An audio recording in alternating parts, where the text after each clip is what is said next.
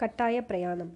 மகேந்திர விடுதியிலிருந்து அதிகாலையில் கிளம்பிய பரஞ்சோதி அன்று பகலெல்லாம் பிரயாணம் செய்து வடபெண்ணையுடன் பாப்பாக்னி நதி கலக்கும் இடத்தில் உள்ள புத்த விகாரத்துக்கு சூரியஸ்தமான நேரத்தில் அடைந்தார்கள்.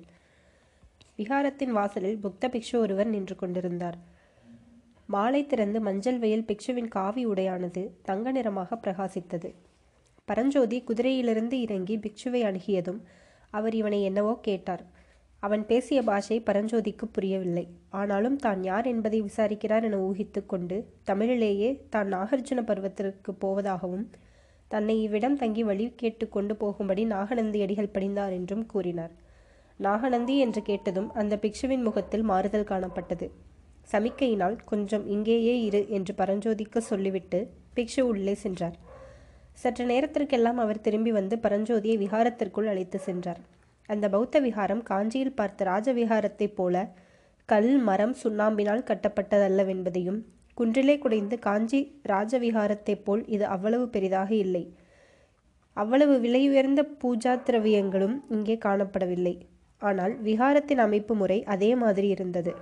நடுவில் பிக்ஷுக்கள் கூடி பிரார்த்தனை பிரார்த்தனையும் தியானமும் செய்வதற்குரிய சைத்தியமும் அதன் பின்பக்கத்து பாறை சுவரில் பிரம்மாண்டமான புத்தர் சிலையும் இருந்தன. அந்த புத்தர் சிலையும் சிலைக்கு மேல் கவிழ்ந்திருந்த போதி விருட்சமும் புத்தர் மீது புஷ்ப மாறி புழிந்து கொண்டிருந்த கர்வத கந்தர்வ வடிவங்களும் எல்லாம் பாறையில் குடைந்து அமைக்கப்பட்டிருந்தன. அலங்கார தீபங்கள் வரிசை வரிசையாக ஒளிந்தன புத்த பகவானுக்கு எதிரில் பலவித வர்ண மலர்கள் தனித்தனி கும்பலாக குவிக்கப்பட்டு கண்ணை கவரும் காட்சியளித்தன. புஷ்பங்களின் நறுமணத்துடன் அகிர்புகையின் வாசனையும் சேர்ந்து சிந்தை சிந்தனையை ஒருமுகப்படுத்த உதவி செய்தது.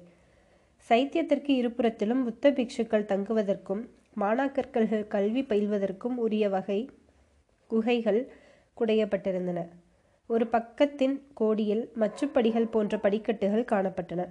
அந்த படிகளின் வழியாக பரஞ்சோதியை பிக்ஷு அழைத்து சென்றார்.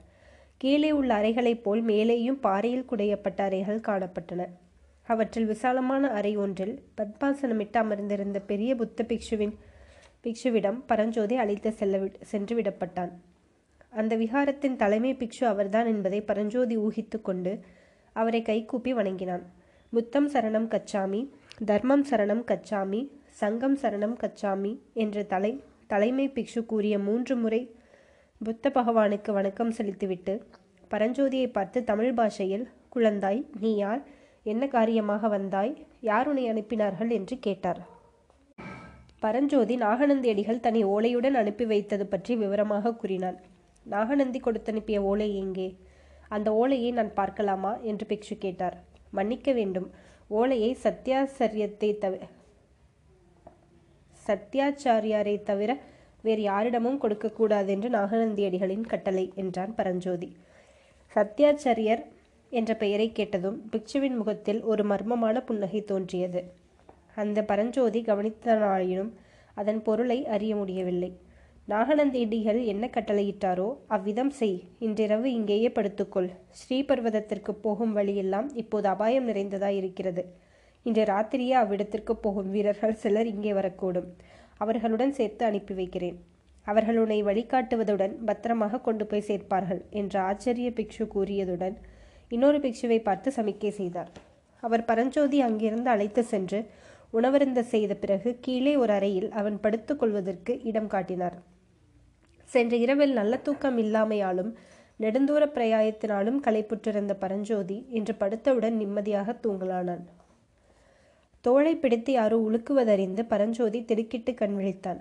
முதல் நாள் அவனை மடைத்து மடத்திற்குள் அழைத்து வந்த பிக்ஷுதான் அவனை எழுப்பிக் கொண்டிருந்தார். பக்கத்திலே பெரிய பிக்ஷுவும் நின்றார். தம்பி நாகார்ஜுன பர்வதத்திற்கு போவோர் புறப்படுகிறார்கள். நீயும் கிளம்பு என்றார் பெரிய பிக்ஷு. பரஞ்சோதி அவசரமாக எழுந்து தலைமாட்டில் வைத்திருந்த ஓலைக்குழாயை எடுத்து இருப்பில் செருகிக் கொண்டான். பிக்ஷுக்களை பின்தொடர்ந்து மடத்தின் வாசலுக்கு வந்தான். அங்கே அவருடைய குதிரையை தவிர இன்னும் ஆறு குதிரைகளும் ஒவ்வொரு குதிரைக்கு அருகில் ஆஜானுபாகுவான வீரன் ஒருவனும் நிற்பதை கீழ்வானத்தில் தோன்றிய பிறைமதியின் மங்கிய நிலவொளியில் பரஞ்சோதி கண்டான். இந்த வீரர்கள் அவசர காரியமாக ஸ்ரீபர்வதத்திற்கு போகிறார்கள். இவர்களுடன் போனால் குறுக்கு வழியாக வெகு சீக்கிரம் போய் சேர்ந்து விடலாம் என்று பெரிய பிக்ஷு கூறினார். மனதில் மனத்தில் காரணம் தெரியாத தயக்கத்துடன் பரஞ்சோதி குதிரை மீது ஏறினான். குதிரைகள் வடபெண்ணை நதிக்கரையோடு மேற்கு திசையை நோக்கி விரைந்து சென்றன.